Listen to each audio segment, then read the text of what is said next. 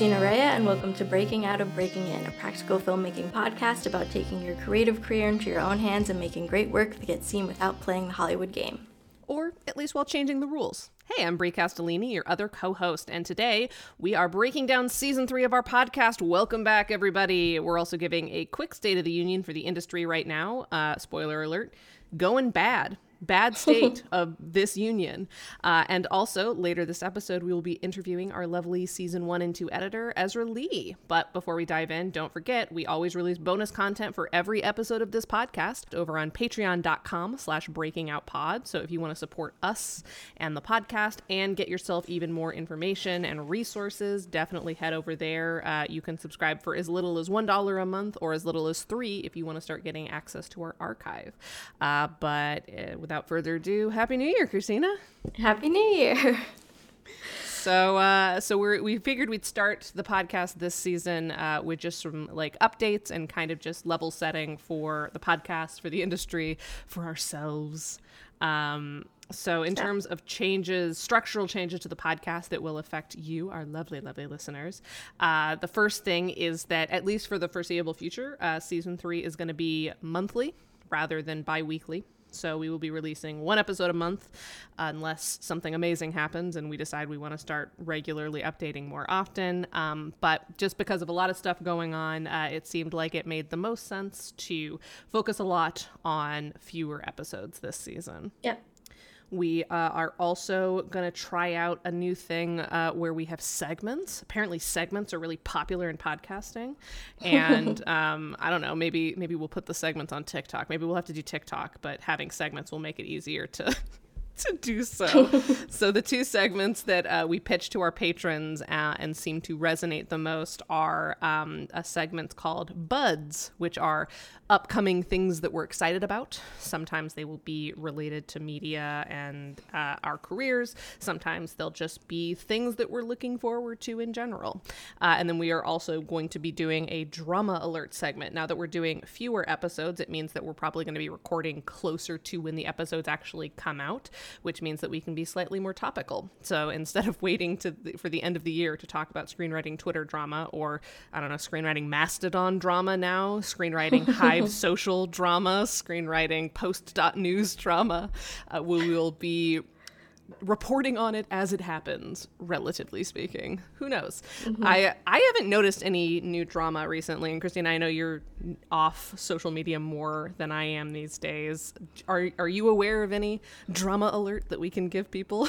Yeah i keep sort of disabling my twitter and then coming back before it deletes. Uh, that's sort of the pattern that i'm in currently. Sure. But I did notice that people were doing like satire of a tweet going around asking if AI art is art, and then someone tweeted, Is TV writing art? And then it like went viral, and a lot of people took it seriously. Oh, and, oh, God. and so there was like some discourse, but I didn't pay too much attention to I what. see that. I'll have to find it. It was yeah. like a week ago. Fair enough. Yeah, the only thing I've seen going around is not necessarily screenwriting Twitter drama, but is something that we'll probably talk about in a bit, just about like the recent everything fuckery going on where people like canceling shows after they've been shot mm-hmm. but before they air um, mm-hmm. you know canceling shows after one season and there's been a lot of like prominent showrunners doing threads about like this is why it's more important than just like well you got paid didn't you you know like there's there's a lot of other things to consider so that's what's been kind of like in the ether and discussion but that's not drama that's something that everyone pretty much agrees on is bad and then just like people who are outside of the industry being like why are you whining Hollywood elites, which is, of yeah. course, a really productive discourse strategy. Um, but for our bud section of this first episode of the season, Christina, do you have any buds? Um, yeah, I don't have any career or media related buds that come to mind. It's it's too early and it's been a weird start to the year for me. I mean, I like broke my toe 15 minutes ago, so like it's a yeah. it's a weird start. Yeah, if you if you're noticing something different about this recording session, it's because Christina is in excruciating pain. yes, um, but uh, so friends of the pod, Kelsey and Danny, had a baby named River in November on November 1st, and I have seen them since he was born, but they're coming to to my house next weekend um, with Kelsey's mom, who's visiting from Switzerland. And in, in the uh, 12 years that I've known Kelsey, I've never actually met her mom. So oh, wow. I'm looking forward to that. Yeah. That's awesome. That's a lovely bud. Yeah. My, my yeah. bud is, uh, it, my birthday's coming up um, January 31st. Uh, send me money or Patreon subscriptions. And um, my inspired actually by Christina and her husband. Um, my husband and I are no longer giving each other birthday gifts in the traditional sense because our birthdays are so close to Christmas, and also we've been together so long we don't need to be getting each other gifts that often. not not in that it, that's not productive. So what we started doing is doing trips and experiences. So um, last year for his birthday we went to San Diego. Um, and so for my birthday, we are going to Joshua Tree, not only to use our new national parks pass, but also uh, as like a little mini writer's retreat. And who knows, maybe on that trip, I will also make start, start making progress on Christina and I's co-written feature script that we're working on. Yes. oh, I guess that's a bud, right? Yeah. Except that we're like we did an outline and then both failed to actually start writing. well, we finished our outline at the very end of last year, right before like I was going home for Christmas. Um, and you know, there, has been other yeah. stuff, but we have an outline and we can start writing whenever we want. That's right. Yeah. So I'm excited about that. I'm definitely excited about that, and, and who knows, maybe maybe we'll have some cool stuff to uh, to let you guys know about later on. Um, so then, just in terms of like general industry state of the union stuff, I just wrote down a handful of things that have been on my mind as a person ostensibly interested in having a career in Hollywood, etc. Um, there might be an impending writer's strike, which makes mm-hmm. it hard to feel positive about entering the industry at this point. I don't know. I guess I could be a scab. Maybe that's how I'll get my first job. That's a joke. Not uh, go unions. Absolutely don't be a scab. But um, yeah, things are tense for some of the reasons that we already kind of talked about the like shows that are getting canceled after they've already shot movies getting canceled after they've already been shot just for like tax write-off purposes shows not getting um, renewed even with like really positive reviews after the first season. Ezra actually in our, our upcoming interview with him at the end of this uh, talks about um, the show 1899 which apparently was very good but got canceled after one season. And that's just like more and more common. Not only are tv seasons getting shorter and the writers' room's getting smaller, but also they have less longevity than ever before. And so it's like, what are we doing, guys? What's the point? Mm-hmm. Why are why are these executives in media? Like there have to be other industries that they could be doing puckery in that like could make them more money. Because like if if they are exclusively motivated by profits there has got to be a better way for them to do this than fucking around with entertainment. You know what i mean? It's like why are you doing this to this industry? Go away. Go do something else. Yeah. Yeah. Um, that being said, uh, the the one bright spot, I guess, a bud for me, uh, is that uh, the show Minx, which I really enjoyed. I think it had some things that I would change, but I'm curious to see where they're going with it. Minx got canceled by HBO Max after they had already shot either most or all of season two, but uh, it recently got picked up by Starz. So Starz is, has saved Minx at least for the foreseeable future, which is positive, but obviously not every show can get that. And I, uh, you know, I don't know. Feels like a weird time. Yeah. I'm glad though because I wanted to watch it after you liked it so much, and I was pissed off that it was nowhere to be found. So I know. Did it get taken off HBO Max already? It did. Yeah. Oh shoot! Yeah. I tried to watch it last week because I had hit a wall of like I had just nothing to watch. I had watched everything there was to watch possible, um, and was just really annoyed that I couldn't find it anywhere and I was like searching Reddit to see if there was anyone who had any sort of access that didn't involve HBO Max and no, nothing. So Yeah, it's it's such a shame because like HBO Max had one of the best streaming libraries for a little while. Like for like a tiny blip of time, there was so much good stuff on HBO Max and then they mm-hmm. just jettisoned it for profit. I uh, like I know they don't care about art, but like do they not even care about money? Like that's the thing is that so many of these decisions that these executives are making are patently like not the way you make money in media. Like it's yeah. so short-sighted that I'm like, is there some kind of conspiracy happening? What the fuck is going on? I don't know. Uh, Doesn't make sense. Speaking of conspiracies, Twitter's falling apart, and I'm still depressed about it. I don't know if we talked about this on uh, like the main feed or just in Patreon, but we definitely did talk about it like right after Musk took over Twitter, and it's still going bad. And like most of the people that I actually liked on Twitter have left but haven't really found purchase at any of the other various social media platforms that I am also on against my will, but like nobody's on there. Like the benefit of Twitter was that everyone was there, even like yeah. from disparate sort of like communities. Like my digital media journalists were there. They largely still are on Twitter, um, but many of them have left. Uh, the TV writers were on Twitter. Like authors that I followed were on Twitter. My friends were on Twitter. And now, like, all of those people have splintered and there doesn't seem to be a landing place that is convenient anymore. And like i am too old to have 18 different social media platforms open at any given time to stay connected with all of my various communities.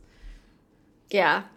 I'm too old. Yeah i've yeah i mean i've i loved Twitter when I was using it at like peak crowdfunding and building an audience. Sure. But now I just like don't find even even before everything, you know, I, I was just even before even before 2020, I would say I wasn't using it quite as much as I once was. Mm-hmm. Um, because I was kind of trying to like value in person relationships. And then, of course, the pandemic ruined that. Um, but I just have no energy for Twitter now. It's just exhausting because like it was already exhausting, but now it's exhausting in all these new ways. And mm-hmm and yeah, so many people have left that I don't know. Yeah, I, it's, I, it's not worth going back to, to be honest. It's not. It's but it's like I don't want it. It's so important beyond us, like beyond artists connecting. It's so important for information spreading. Like at the end of the day, it, it was really key to social justice movements mm-hmm. that took root over the past really like five years. And I think that it's very intentional, you know, Elon Musk buying it and trying to then like stifle things like that.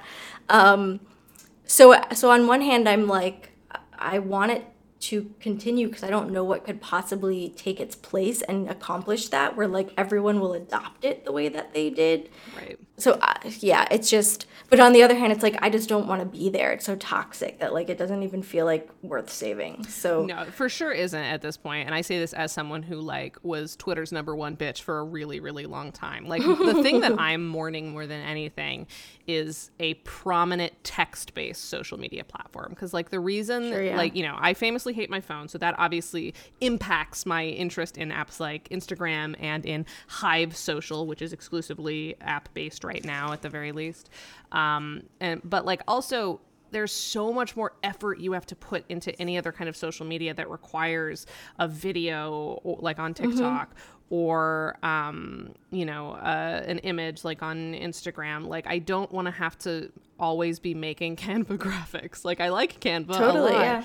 but i'm a writer and i liked the ability to be able to post without having to put on any artifice and without having to like do other like i just want to talk to people yeah and share and share like links to yeah. blogs and stuff yeah it's yeah, I, I agree with that. I'm in this weird space where I'm kind of like wanting to just be a hermit. Like I'm trying to get my film made on a larger scale than it's ever been made before, but I'm also trying to like disappear from existence. Yeah. So it's this like weird mixture. Like I deleted my Facebook at the start of the year.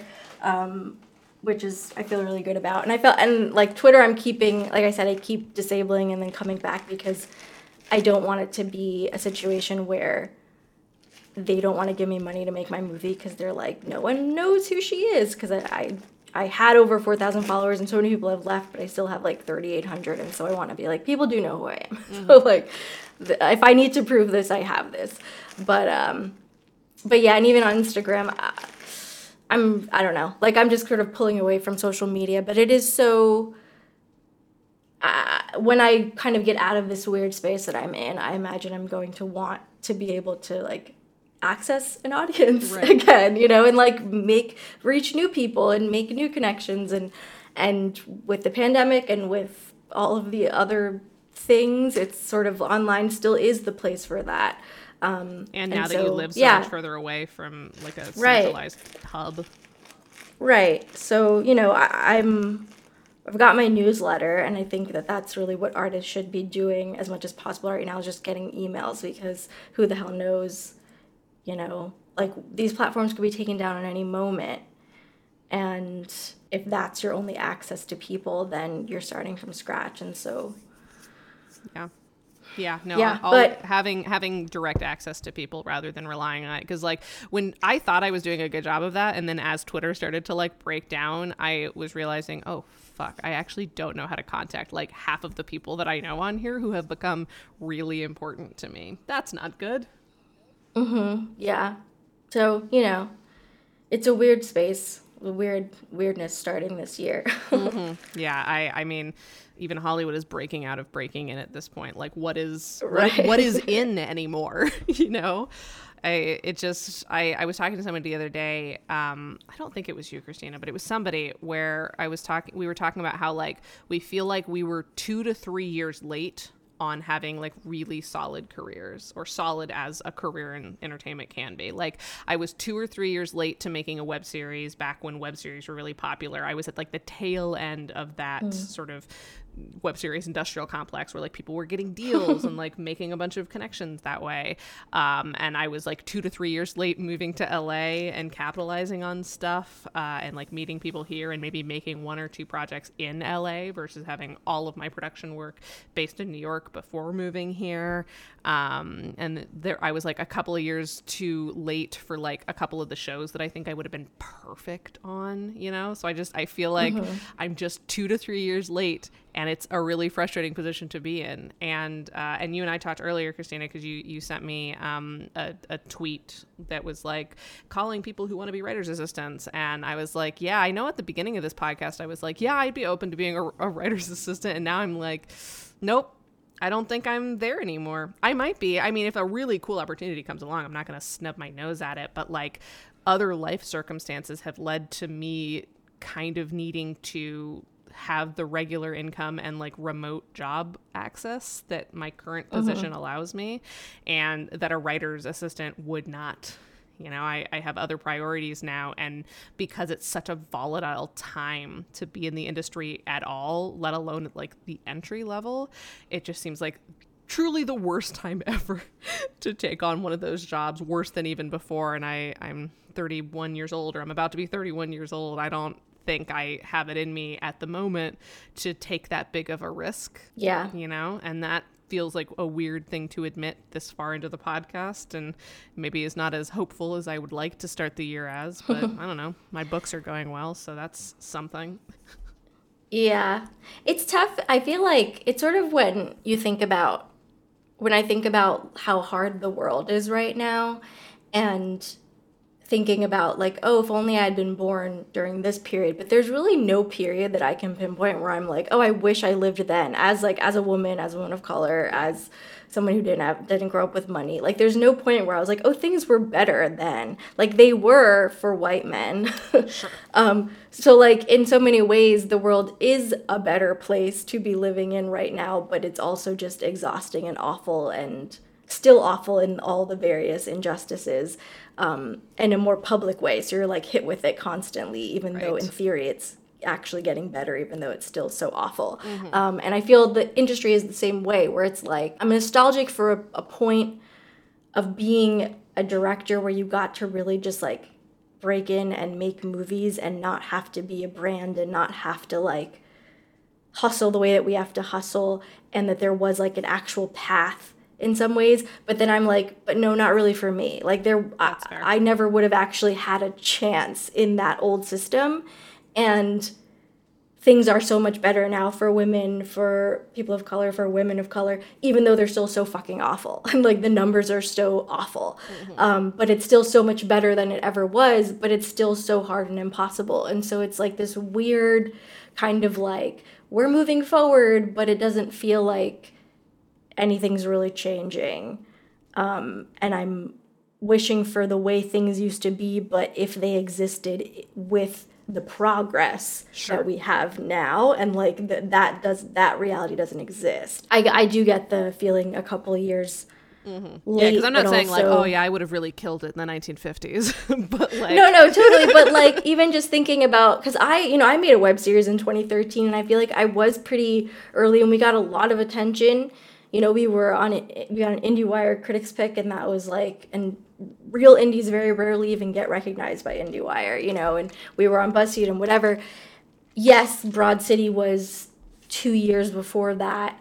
But I think like most of the web series that really took off and turned into something, if you look at the class sure. of those of those creators, there's usually something there. Like there's usually some sort of connection there that they have that if you were just making like the same series that you made but a couple years earlier it still probably wouldn't have gotten the same attention from the the gatekeepers because you didn't have that that class access. To be clear, um, when I'm thinking about my like web series trajectory, I'm like honestly less imagining like Issa Rae, Broad City folks, and more thinking about like the tiny period of time that like Seeso existed or like go90 existed, you know, mm like where, where, and even the like, you know, half an hour that Quibi was open. Like a lot of the Quibi people who were not like regular Hollywood people were like YouTubers and people who had web series and who had like made a name for themselves in digital first spaces. And,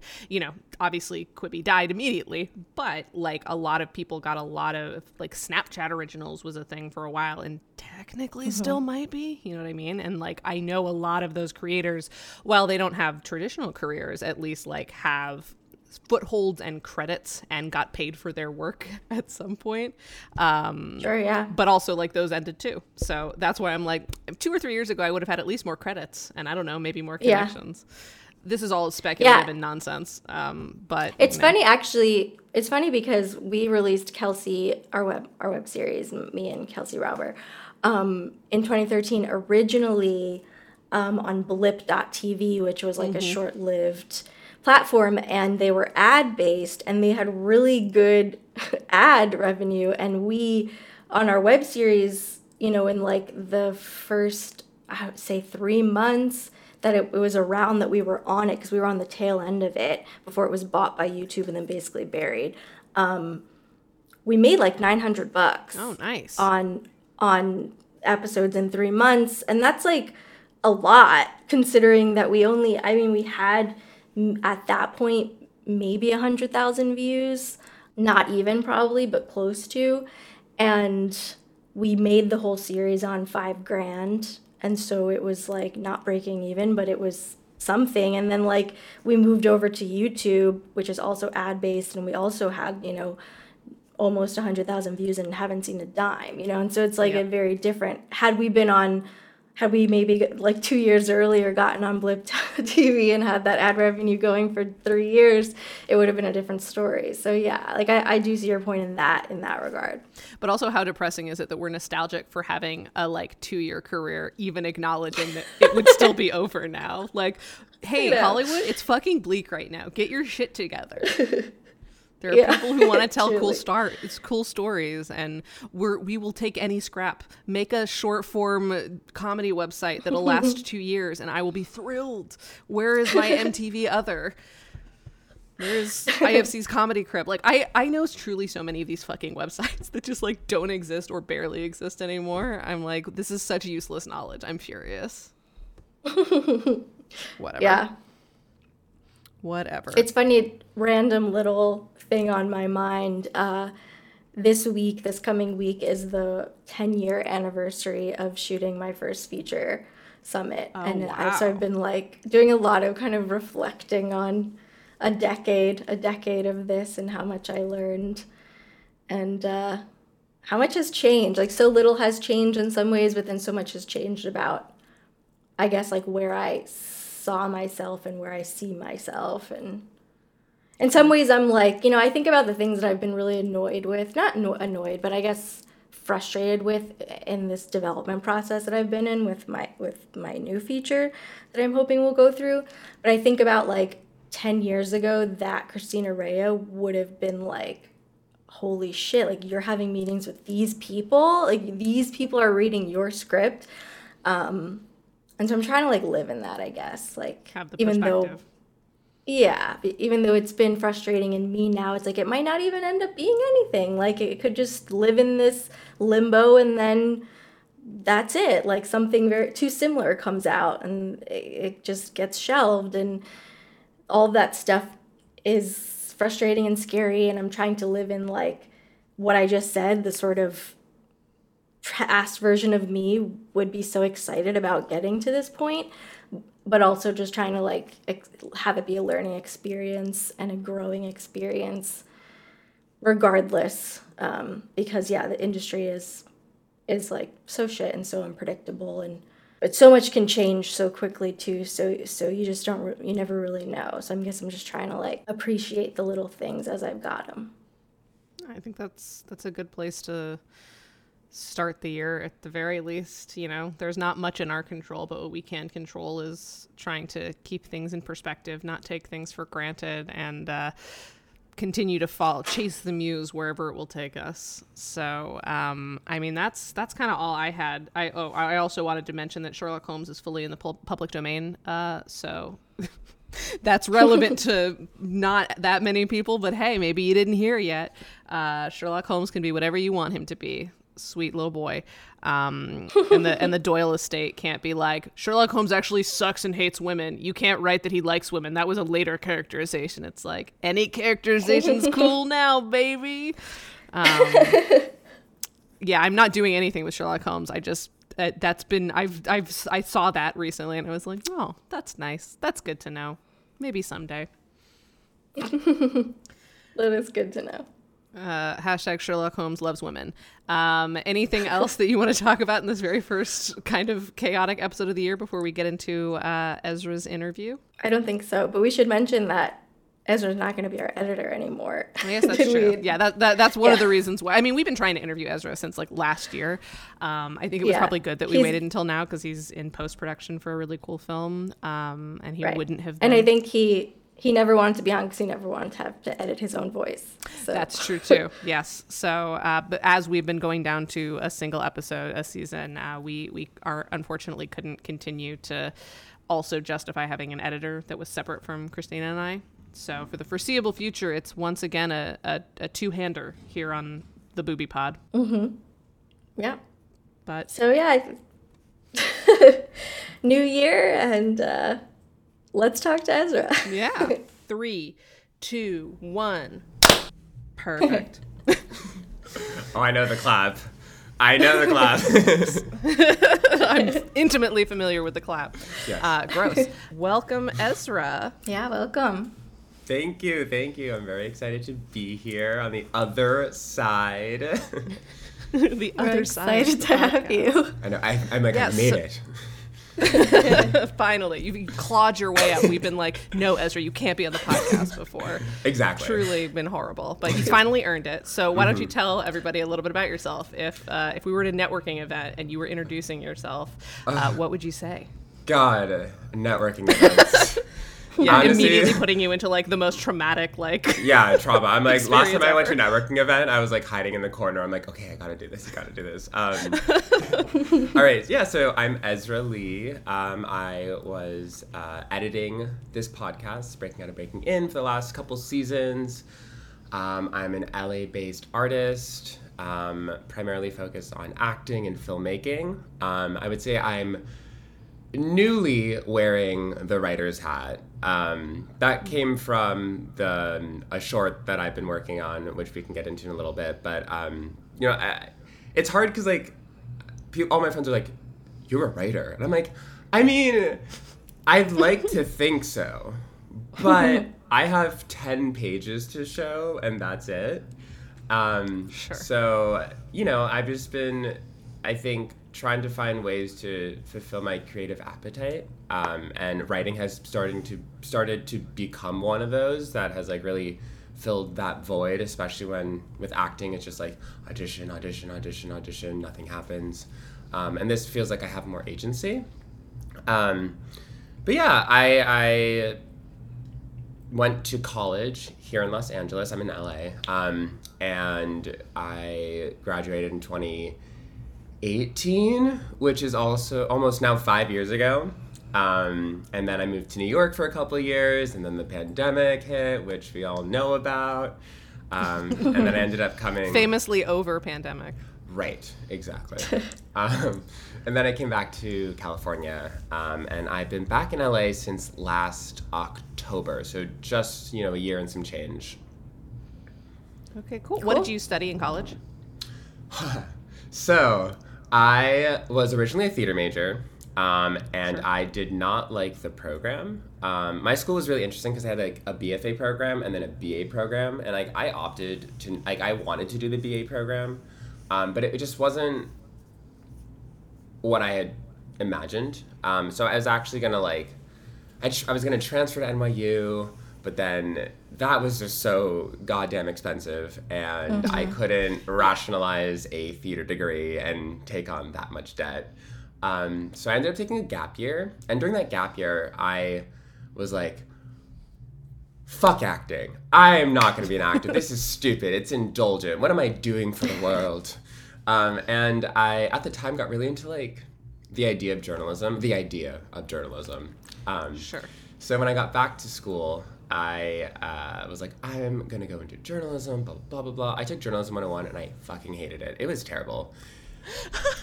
and like, my school was like the school that I went to was like very like traditional journalism route. So it's like you do this and then you go to, you know, like middle of nowhere for 7 years to then maybe go to like Dallas to then in 20 years get to New York. and I'm like that sounds fucking awful. Like I no thank you.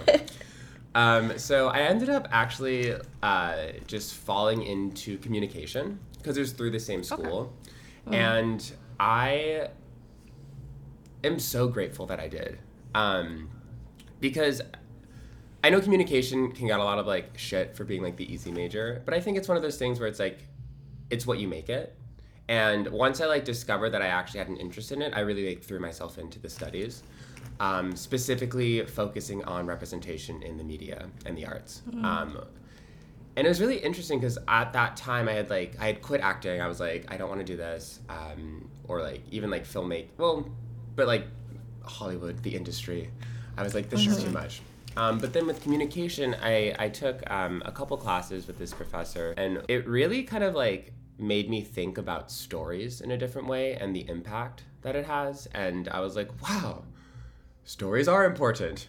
They do matter. they can actually change things. Um, and I'm I'm mixed race. I'm half Chinese, half Jewish, and queer. And I think I got to really examine my identity and how that kind of is reflected in the media and what we see, and realize that it's not really reflected. And that kind of mm-hmm. sparked something within me. And um, I was like, wow, I, I, I do want to be a storyteller. And it kind of just somehow, like, you know, little things here and there, the world kind of like nudged me back into acting and filmmaking and here I am doing it, trying to do it. here um, you are. Yeah. yeah. So so you were you were uh, alluding earlier to a project recently that you've been working on. So can you tell us about what that project is and what its current status is? Yes. So um, you both know about this project, and you guys were very helpful with um, this project because I had done a fundraising campaign via Seed and Spark, um, and got some great advice from you and my other friend Zev, who we all you guys know. Um, friend of the pod, Zev. Always. Friend of the pod, yeah. Um, that's actually how we all got connected originally. Mm-hmm. Yeah, yeah. Um, Zev uh, recommended you, and Zev yeah. was the reason we decided to have a podcast because they yeah. were like, "I'll listen to you talk." yeah. Um, so I um, how it started was I took a playwriting course about a year and a half ago um, through East West Players, which is this amazing Asian American theater in Los Angeles, and I was starting to write this like kind of solo show. Um, and when it ended, it was just more of this like idea of a character and a story that I then kind of translated into a screenplay, a short film. And um, it's so I actually have changed the title. So it was originally called X. It is now called The Variable. But um, it uh, follows X, that's the character, an ethnically ambiguous actor who has to take on some outlandish adjustments during a casting session before they finally try it his way. and the outlandish adjustments are him having to change his ethnicity on a dime. Um, so it's like it's silly. It, I think it, it tackles some serious stuff, but like more like through a, like a, a silly lens. Um, and it, it alternates between two worlds that of the script he's auditioning for and then the literal casting room um, so it kind of goes back and forth um, i launched the crowdfunding campaign and i couldn't have done it without you two and i fucking hated it and i will never do it again in my life. It was terrible. For a month i was not a human. Um, and i wasn't even i mean my goal was 15k which i reached um, which was amazing. Um, and i know that like 15k is a feasible amount but it's still a lot of work. Um, mm-hmm. and it was a weird month. Like, it was just like I, I mean I, I felt like it was my full-time job um, and yeah. just making sure everything is just you know i i felt so i had to be so shameless on the internet and i hate that mm-hmm. i felt yeah. weird and like i felt dirty and i had to just push through that but um as much as i hated it and will never do it again because it was like one of the worst experiences it was also one of the most fulfilling experiences yeah you know, like I am so proud that I was able to accomplish that, and and like yeah. I don't say that lightly. It wasn't an easy task, and um, it was really cool to see people come together, and like people came out of the woodworks to donate. I had people from like high school that I hadn't seen in like a decade be like, "Oh my god, I saw blah blah blah blah blah." I was like, "You did? Sick, thank you. Like cool." Um, yeah, so I did the um, uh, campaign, and then um, then the next nightmare was uh, scheduling. So one of my actors sure. is in an HBO show, so we basically had to get producer approval from that. And that was just a back and forth for a long time. And and then my DP was also New York based, so I had to fly. And and uh, that actor is New York based, so I had to like figure out a time when I could fly those two people out, based on that HBO show schedule and we ended up being able to slot the time because they get a week off for the Emmys. so I was like, sick. And the reason he was able to come was because he wasn't nominated, so he wasn't invited. oh my god. I know. Weird I like, silver well, linings. Exactly. I was like, all right. I'm like, ooh, sorry, but I was so happy because like now you can be in my short film. um, but yeah, that was great. Um, and it was it was just a three day shoot. Uh, it was I so I've done one short film with our friend of the pod Zev, um, and that was much more of like an educational experience. I feel like uh, just to learn more about indie production, um, co-writing, co-directing. Also, it was much more. The first short film was was called Reasons to Stay. Um, was much more of like Zev's story, and then I kind of came on to help tell it. Um, but this film, The Variable, is very much like my story, my baby, my passion project. Um, and it was really interesting. So, like, I think about a week before going into to, like actual production, uh, my DP had flown out and we were just going over stuff. And, like, we, it was messy, you know? And I was like, I don't think I want to direct after this. Um, and then when we got to set, I don't know, it just like it all kind of just fell into place, and it was like a magical experience.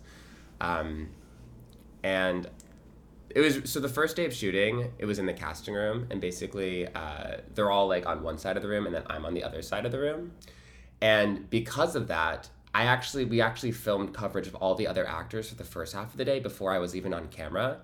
So I actually just direct. I mean, I was like saying my lines, but I was really just directing for the first half of the day, and it was really exhilarating. And it actually, I was like, wait, I love this. This is so cool. Mm-hmm. This is so fun.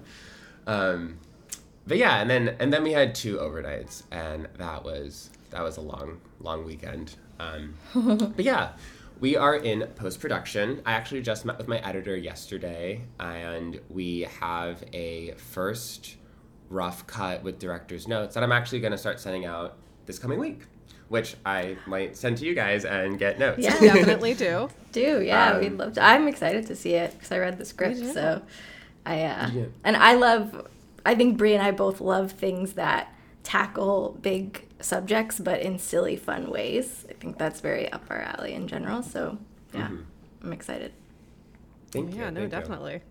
So with this like hellish process, uh, which I think every film is, even the films that like we have the most fun on are a little bit like being in hell.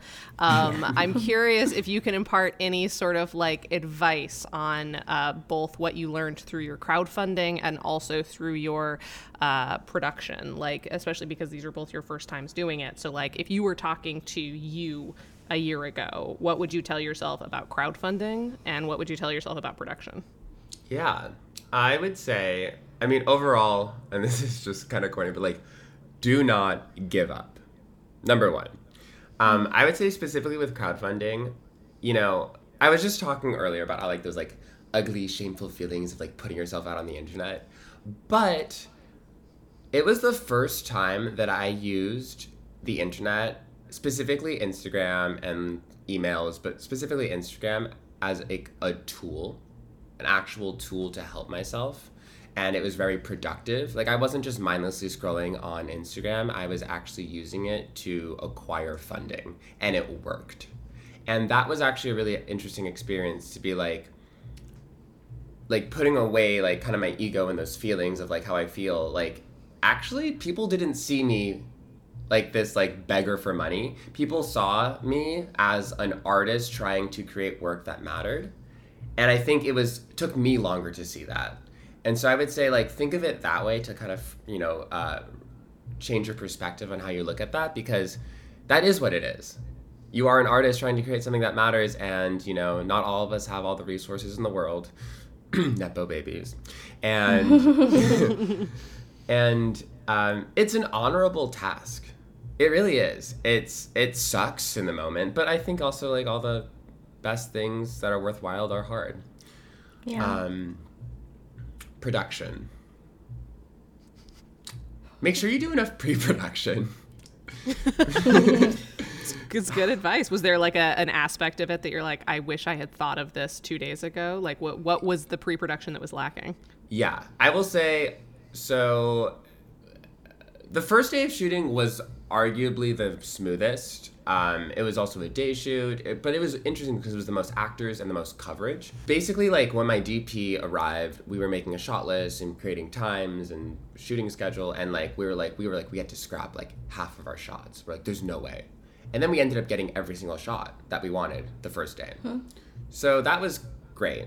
But the second day, so basically, um, in the other like in the world of the script it's kind of this like more like sexy thriller-esque bond but like kind of like a parody um but it's like in this like fancy loft. So we were shooting at this like lofted apartment in downtown la one it was just like my producer's friend who was letting us use the space but we didn't get any like permission from like the building and we had to shoot in the hallway. So mm. it was just a little hectic. But the first thing that we shot was this very slight fight choreography slash intimacy choreography which I did have an intimacy coordinator, which was super important for me because you know I was the actor and director, and I, I wanted to make sure there wasn't this weird hierarchy uh, for the other sure. actor, and I wanted to make sure that uh, the other actor felt very comfortable. But um, due to scheduling, I also had recast. Uh, there's this character named the leading man that's kind of like uh, the foil of my character, and I had to recast him about like a week or two before production. So wow. we didn't have time for rehearsals that much. Um, but for the fight and intimacy portion, we had done nothing. So I basically was like, can you get there an hour early? We're gonna work on stuff, but like, you know, the crew's setting up and it's obviously, you know, I wasn't sure if he wanted a close set for the intimacy. It was just like a it was a kiss, but once again, I just wanted to make sure everyone felt comfortable. Um, but we are just like we're running behind schedule. We're coming up the choreography on the fly with the DP, and this was like the fir- the start of shooting in this new location. And it was just like I thought I was like I'm gonna be at my breaking point soon because we're behind schedule. We're not getting the shots that we need. and then we just did, you know, like it just happened. Um, but I do think like that would have been something that I really I really wanted to have an actual like proper rehearsal or two to just like have the choreography down, have the beats down, have the moments down, um, so that we weren't doing it on the fly. Um, fortunately, it worked out enough, but I think pre-production is still something that I need to work on. Uh, just like have like a more have such an like bulletproof plan and like a contingency for every single thing as well so that when that happens because you know it's going to happen you know exactly what you're going to do. Yeah. Because i did not. I think that's also just like growing pains right? You're so early on it's your first big project that's your baby and part of getting better and and learning for next time is making mistakes like that. Because totally. it's hard to predict what it's going to feel like in the moment when you haven't had that role before. Totally, yeah. Yeah.